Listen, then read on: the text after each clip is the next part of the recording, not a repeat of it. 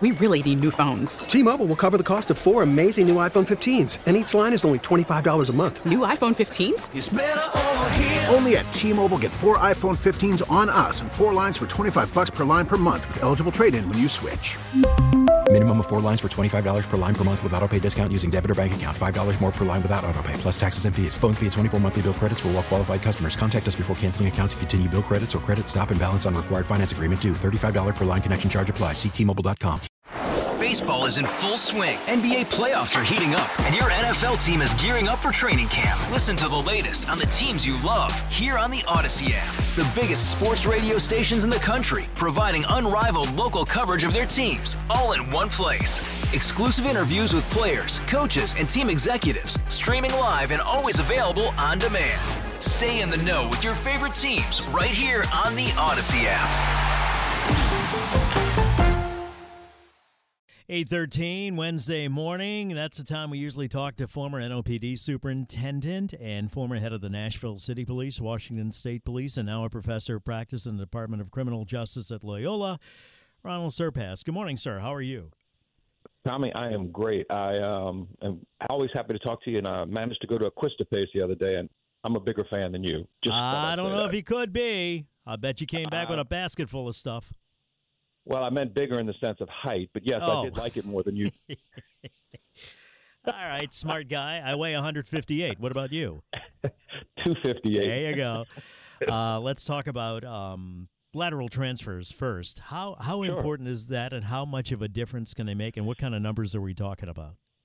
Well, to be honest with you, Tommy, by and large across the country, the experience with lateral transfers is more aspirational than fact. Really? Um, yeah, because you have different pension problems in some states where you can't go from one city to another without changing your pension. That's not the issue in Louisiana, thank goodness. But lateral transfers, you know, we did them in Washington, Nashville, New Orleans, and we've done them around the country. They can work. They're worth trying to do, but they generally experience, they just generally don't turn out a large number. Hmm. Um, what about efficacy when they do uh, get on the force? Are they like immediately able to hit the streets? Is, does it transcend one department to the other? Experience? Some uh, some departments are going to allow them to just kind of do a policy practice update and maybe ride, ride a few weeks with an officer from the department they're going to. A city like New Orleans, however, does a lateral academy training class because of the requirements of the consent decree, if you will, because of the requirements of the NOPD's policies it's a hit or miss around the country. Uh, it could be as little as two or three weeks. It could be as much as three or four months. Um, the bottom the bottom line here is that there's no reason not to try to recruit laterals, but as you look, you don't generally see a lot of movement in that direction that's positive. Kind of like a, a nice fish, nice fish if you can catch it, but yes, hard to catch. Yes, exactly. And don't forget, you know, whatever department they're in, if they hear they're leaving, they'll do whatever they can to try to entice them to stay because everybody wants good employees, be it WWL or the NOPD. You know, if you know a good employee is looking somewhere else, you will usually try to do something to stop them from going. Yep. Um, Read between the lines there. Read between the lines there. I'm not going anywhere. What are you talking about? What have you heard? If you if you got a no no no I'm sorry I meant something different. If you've got a good employee, you usually oh oh, oh I got you okay keep them. Yeah, I, Newell's well, the one that's leaving. We didn't tell him yet. I start next Tuesday. Oh well, good for you.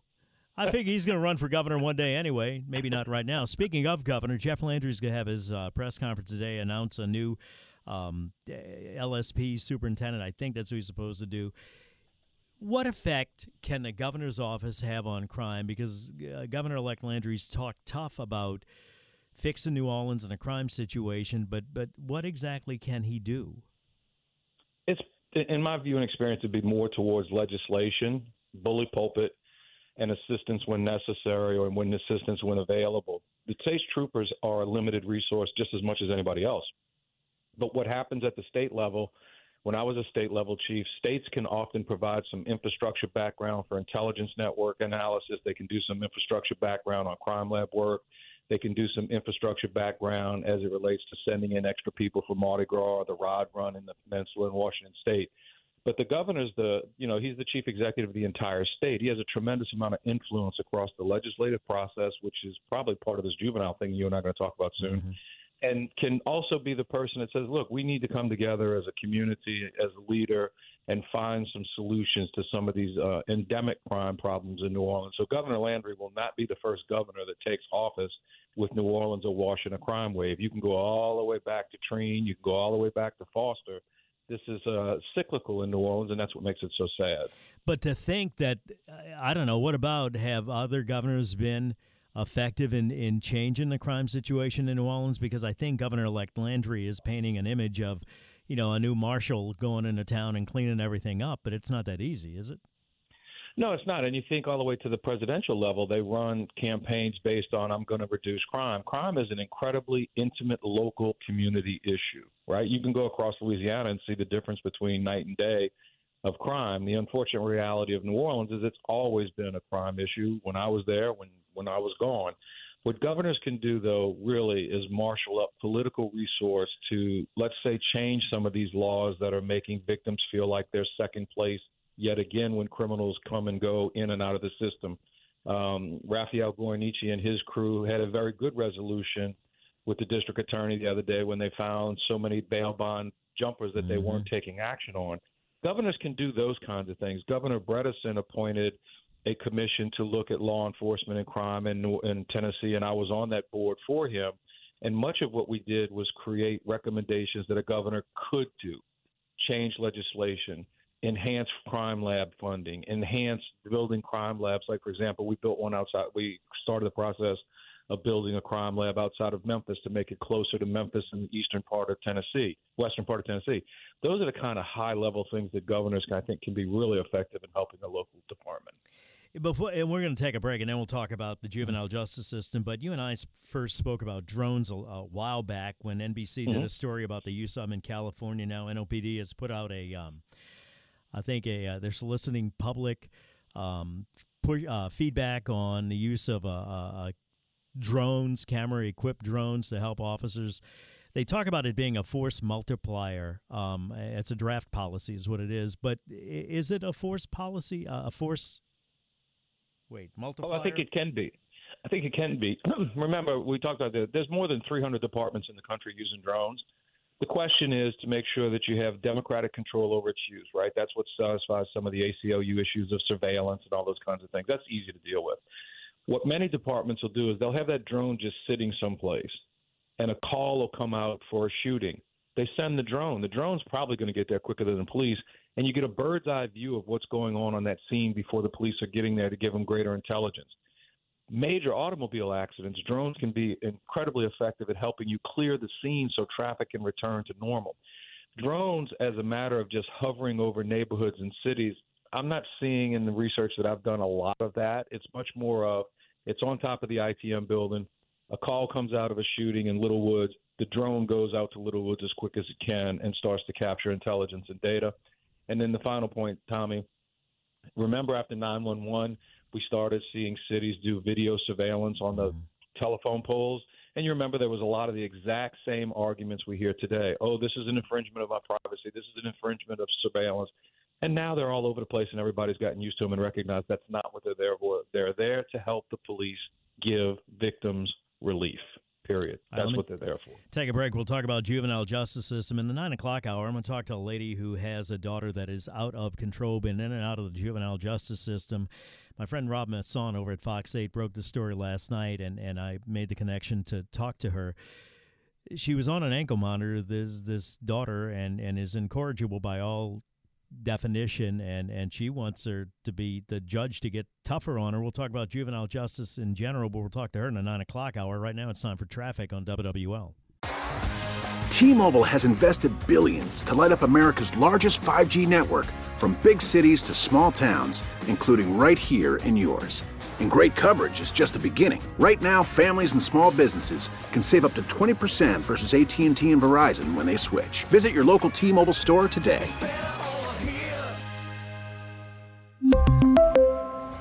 Plan savings with three lines of T Mobile Essentials versus comparable available plans. Plan features and taxes and fees may vary. After the end of a good fight, you deserve an ice cold reward. Modelo is the mark of a fighter. You've earned this rich golden lager with a crisp, refreshing taste. Because you know the bigger the fight, the better the reward. You put in the hours, the energy, the tough labor. You are a fighter, and Modelo is your reward. Modelo, the mark of a fighter Drink responsibly. Beer imported by Crown Port Chicago, Illinois. Hey, Rob Bradford here. I have set out on a mission with my good friends at FanDuel to prove what I have known for some time baseball isn't boring. Now I have a daily podcast to prove it with some of the most notable people in the baseball world, screaming baseball isn't boring from the mountaintops or at least agreeing to come on our show. Players, managers, GMs, and yes, even the commissioner of baseball, Rob Manfred. It has been a constant wave of baseball's most powerful voices. So join the revolution. Subscribe and soak in Baseball Isn't Boring. Listen on your Audacy app or wherever you get your podcast. You'll be glad you did. 826, Tommy Tucker, WWL. Quickly back to Ronal Serpas, who joins us every Wednesday morning to talk about crime in the city and the state and some ways to fix it. Chief, when it comes to juvenile crime, and I'm going to talk to a lady in the 9 o'clock hour whose daughter been in and out of the juvenile justice system. She wants the system to keep her in jail. She was out on an ankle, ankle monitor. She cut it off, took off.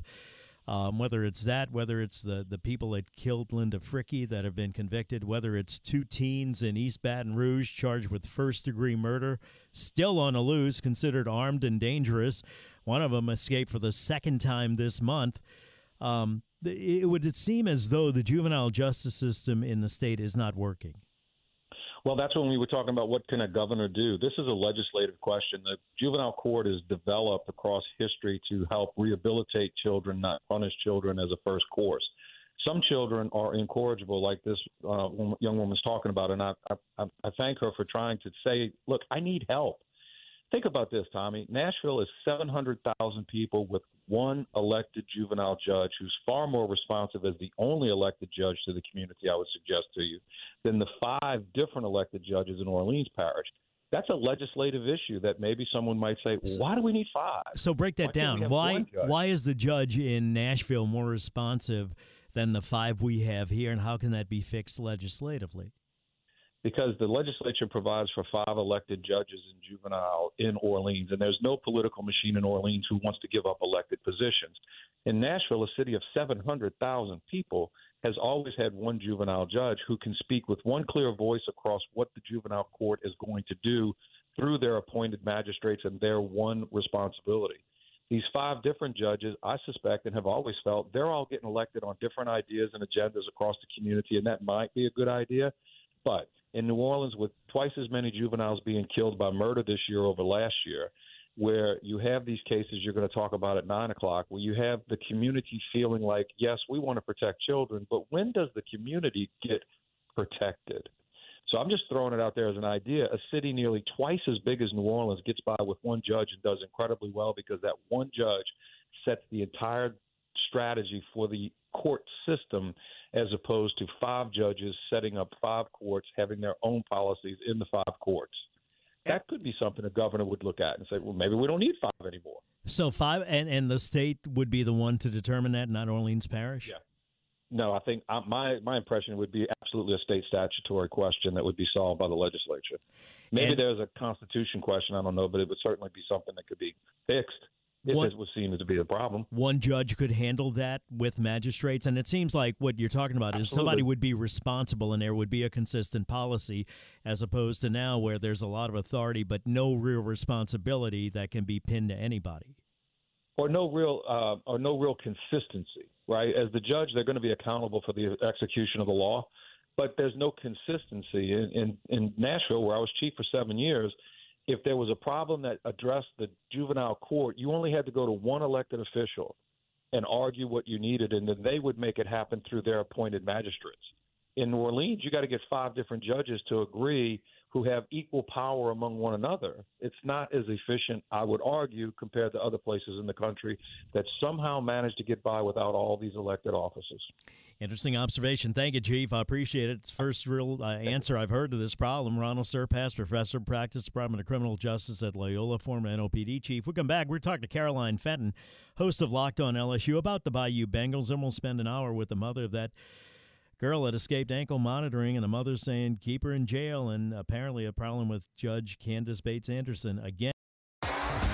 T-Mobile has invested billions to light up America's largest 5G network, from big cities to small towns, including right here in yours. And great coverage is just the beginning. Right now, families and small businesses can save up to 20% versus AT&T and Verizon when they switch. Visit your local T-Mobile store today.